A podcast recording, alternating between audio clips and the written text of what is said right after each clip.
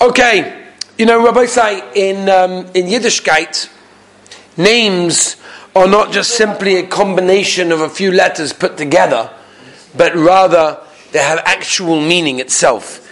And not only do they have meaning, a name often is a description and can actually define a person's essence.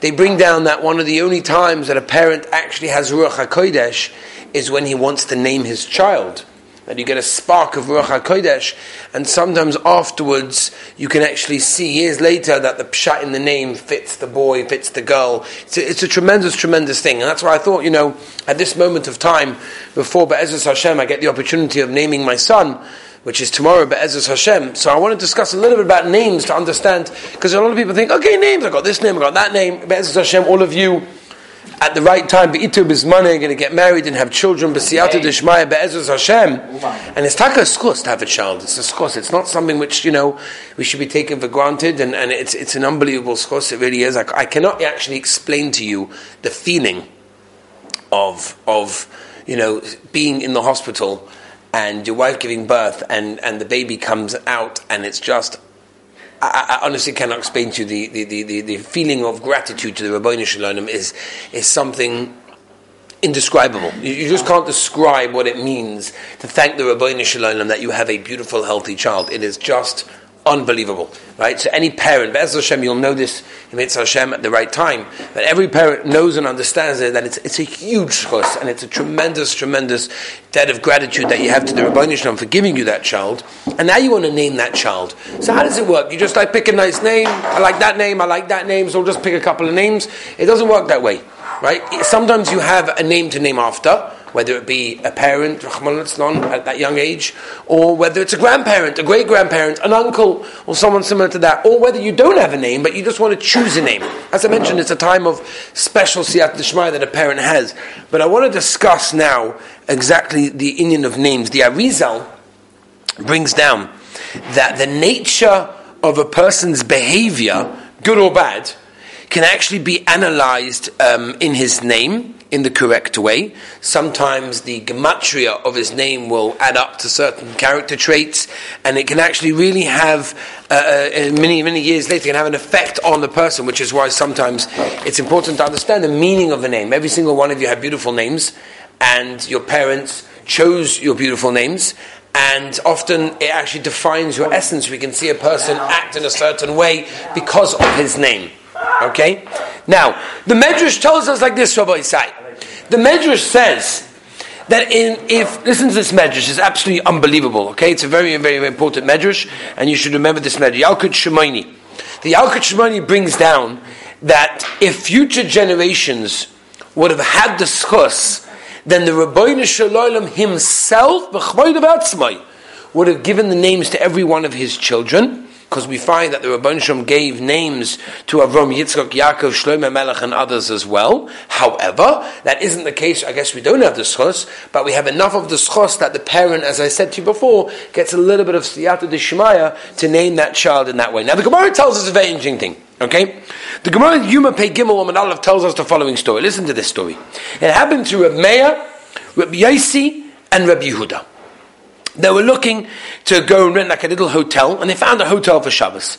So Reb Meir was known um, was known to pay very close attention to the names of people, and when he learned that the innkeeper's name was Kidur, that's what the Gemara tells us. The innkeeper's name was Kidur, and I'm pronouncing it correctly. So he brought up to mind the posuk that refers to untrustworthy people. So as a result, Reb Meir basically refused to trust the innkeeper with his wallet, which is what they used to do in the old days when you got to a place, you always give the innkeeper your purse. So he said, no, because I look at his name, and that shows his essence, and his essence is a not upstanding, correct person. I'm not going to trust him with my purse. Rabbi Yossi and Rabbi Yehuda, who didn't really pay too much attention to names like Rabbi Meir did, they gave their money trusting to the innkeeper. What happened was, is the innkeeper eventually, as the Gemara tells us, um, refused to give back the money of uh, that he was given by Rabbi Yehuda and Rabbi Yossi, but Rabbi Yossi, who didn't give it to him, was saved. So you see already the Gemara tells us that he looked into the name and he saw the essence. So when you have a name, the name can identify who that person is. The Zohar asks the question of Shimon Bar Yochai, does that mean a person doesn't have free will? That what do you mean? If my parents gave me a certain name, that's who I am, and I can't change it, and therefore I don't have free will. And the Zohar says, no, absolutely not. It has no connection to free will, and the names of people that choose to be tzaddikim can still be tzaddikim, and those that choose to be, unfortunately, the other way can also be that way. But it means that the name has the potential. It means that the name that you have, have has a particular a potential. The Heilige Noam Elimelech from Lizhensk writes as follows, that he writes, that um, this that it says that the neshama of a person is called and referred to with names that means the name that you were given at your bris is the name that in Shemayim they refer to your neshama.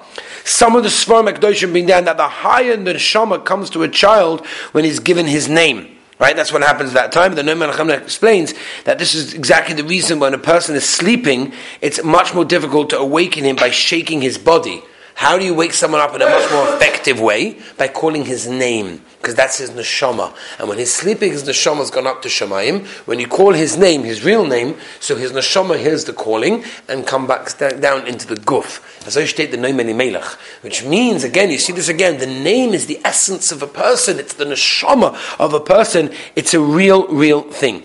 Now.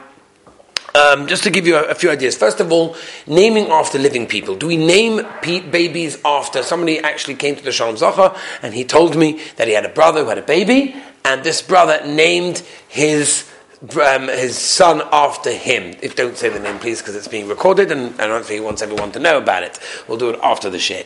Anyway, so he named his child. His brother named his child after him. If you try to get, let's say, the guy out, you call his nickname, and right. the connects to the nickname. No, no. The nickname is just a name that you When happen you to give him. someone up, you It's not full a, it's a. Yeah, when you wake someone up, you say his full Hebrew name wake for her up, I sure. would say Nachum Meir, I would say Nachum. Right. Well, that's his. Well, that's, that's what his name. He happens to be known as that anyway. Right, no, but like You always say that. Yeah. When we say names over here, by the way, we, just to make this clear, we don't mean nicknames.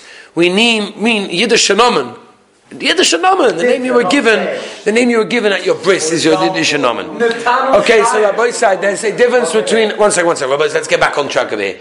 Now, there is a difference in opinion between the Ashkenazim and the Sfardim.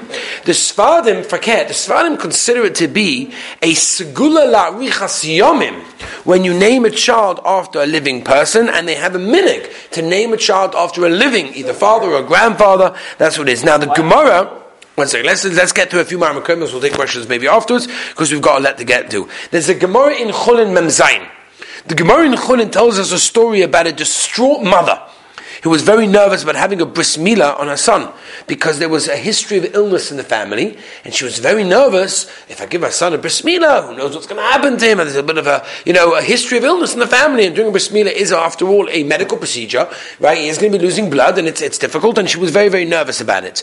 The bris was delayed until Reb Nosson HaBavli said that it was safe to perform the bris, and to show gratitude, she named the baby after him right? And he was alive. So you see already from the Gemara that there is such a mahalach of naming a baby. There's a famous letter, I'm sure many of you are familiar with, from the Ramban.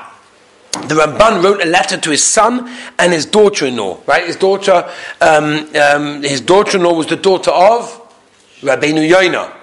Okay, so we're dealing with very Rosh Yidden over here.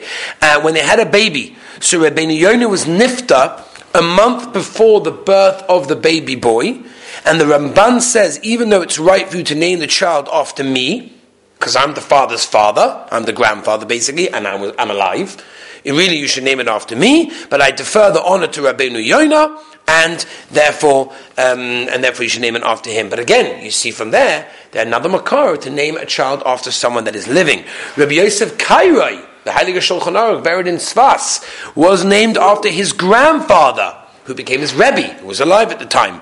Now, the minig of Ashkenazim is not that way. As we know, the minig of Ashkenazim is not to name after living people, and it's based on a Rebbe Yehuda HaChosid. Rebbe Yehuda HaChosid writes in the Sefer Hasidim that even though Goyim name their children after themselves, and no harm befalls them, Yidden should refrain from doing so.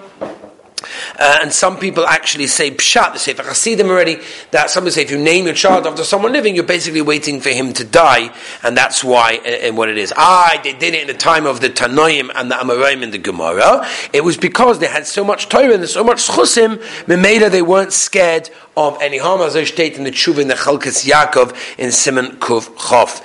Now, um, naming a child after someone that died a young age, right? Always a question. So the Maharshal brings down that the reason that we name people Yeshaya instead of Yeshayahu is because Yeshayahu was killed. So we'll call someone Yeshaya, and therefore we try not to name someone after someone that was actually killed. This is the Yam Gittin um, Pei Dalad Simon Lamed Aleph. Uh, the Chassam Sofer brings down that the name Akiva should uh, should properly be spelled Akiva with a hey and not with an aleph. And he says that since Rabbi Akiva was, as we know, tortured Asara Ruge Malchus, and that we changed the name slightly by changing the last letter uh, by naming the child after Rabbi Akiva in that case. But Lamaisa, even if that's true, many people still have a minute to spell the name Akiva with an aleph over there. Um, moving on, Rabbi Say. Wait, regarding someone who died young. Well, oh, so it, goes, so it goes like this. Regarding to someone, so what people generally do is, regarding someone that died young, is they either change the name slightly or add an additional name, so as not to uh, keep that name because we don't want to have that. What's that? What you nickname the child has no relevance to what we're discussing. The bris milah. Bris is what we're discussing because that's the name he's going to be called up to the Torah. That is his name. What you decide to call the name afterwards is, is totally up to you, your wife, and, and, and, doesn't, and if you've got teenage children like I do, your kids as well. You've got to bring into the conversation for some interesting reason. They're going to kill me for saying that. But anyway, that's just how it is, right? Um, used to be easy, you know. You decide to name you, your wife, you sit down, you figure out the name. Now, you've got to discuss it with the Yal has to make her decision, the Sagi has to get her decision, and even Eddie sometimes comes up with, you know, what he decides should be the right name. But uh, anyway, we'll shock them all tomorrow morning with like a no shaykh. Anyway, but what? Anyway, um, Yiddish names. What about Yiddish names? Is there? That's a good question. That's a very good question. Uh, what, what would be considered young would be what the Olam considers young. Meaning when people say, wow, he was young. Do you know what I mean? If somebody dies at 98 years old, now that's young because Be'etzim meant to live to 120. But in, in, our generations, that's considered to be old. We don't consider it to be, we, would love him to live at, you know, another 122 years, whatever. But another 22 years. But upon him, well, I think young would probably be considered what the Olam considers to be young. Right? Or someone that died before his predestined time, which is not really true because he died exactly at the right time. But Al Capone, you get what I'm saying. Now, Yiddish names, first of all, naming after tzaddikim, right? Naming after tzaddikim. Oh, I'm, I'm, telling all these things now because Be'ez Hashem, you know, when the time comes, you're not going to have time to start, you know, going through the whole sugya. So at least have a little bit of a preparation now. The Noam Melech brings down that a person should always name his child after a tzaddik right? Because a child that's named after a person that's dead, the neshama of the nifta is aroused, and there's a spiritual connection between the neshama of the newborn and the neshama of the tzaddik, which has an effect on the child. And therefore, that's why a person has to be careful not to use a name of a rasha, right? Uh, Chazal tell us, by the way, that one of the one of the reasons that we were saved from Mitzrayim, these parishes, is because we didn't shaloshin and we didn't change their names. We'll get to that in a minute. Um, now, Yiddish names, right? Many people, apart from a Hebrew name, have a Yiddish name, right? For example, Dov Be, right? That's Yiddish. Zev Wolf, Tzvi Hirsch, Arya Leib, all of these things. And right, there's no problem with any of these names. Obviously, they're beautiful names. And again, um, the Hebrew one generally goes before the Yiddish one in that case. What about names used by Goyim? Could you give okay? a Yiddish name to call the guy to the Torah? If that's his name, sure, Arya Leib. Dov Bear. It's all, it's all Yiddish. Dov Bear. should you call him up with? By his, whatever he was called by his bris. Your son, how did they call him up? Shlomo Dov. Why not Shlomo Bear? Well, we named him after Shlomo Dov, so that's why he's called Shlomo That's my Shvez's father, Shlomo Dov. Anyway, so um, moving on. Goyish names. It's a very important topic, this one. Goyish names. The Medrash tells us that in the schus of four things, Klal Yisrael was redeemed from Mitzrayim. First one is they didn't change their name. They also didn't change their language. They didn't they didn't um, tell everyone the secrets, and they weren't in, involved in with znus. In fact, the Maram Shik paskins that if a person calls his child by a goyish name, he actually is over on the issa of chukosechem lo He's going being referred to by a goyish name in that case. In fact, it's interesting. They say that when they forced the Maramshik's father to adopt a secular surname, he chose Shik, because the Rosh Tevas of the name Shik are Shem Yisrael Kodesh. This was known as the Maram Shik. You knew that? Shem Yisrael Kodesh. Right? So he got that name in order for that way. Rav Moshe Ramosha has a tshuva, and Ramosha says that even though it's improper for a person to have a goyish name, however, he does bring down some that he says there's no issa in having one. Obviously, you don't call up your child to the bris by that or by the Torah, but sometimes on people's passports for the sake of simplicity when dealing with business or when dealing with goyim, whatever it is. So sometimes people do have a goyish name. So Ramosha says there's no issa b'chalal for a person to have that. I, the medrash, the Medrash was talking about a situation Koidem Matan Torah. It was a time when the Yidden were obligated in Sheva mitzvahs to Bnei Noach, and they were putting over over there, and therefore all sorts of different things apply over there. And therefore, that's why a person should never name a child after a goy, even if the name is a Jewish name over there. In fact, just one last thing, very interesting thing. Um, Alexander the Great. Um, it's interesting. Alexander. Alexander stems from a goy. Alexander the Great. It was a goy, right? So Rabbi Yaakov Emden writes that everything Chazal did and everything they said was so much clearness. And he points that even though we find out the name Alexander mentions in Shas, we never find it written as Alexander. It's always written Alexandri with the Yud, and he says that the uh, of Alexandri with the Yud at the end is the same as Shloima, being 375. And even though it seems that Klal Yisrael were naming their children after Alexander the Great, they were actually naming after their children after Shloima HaMelech.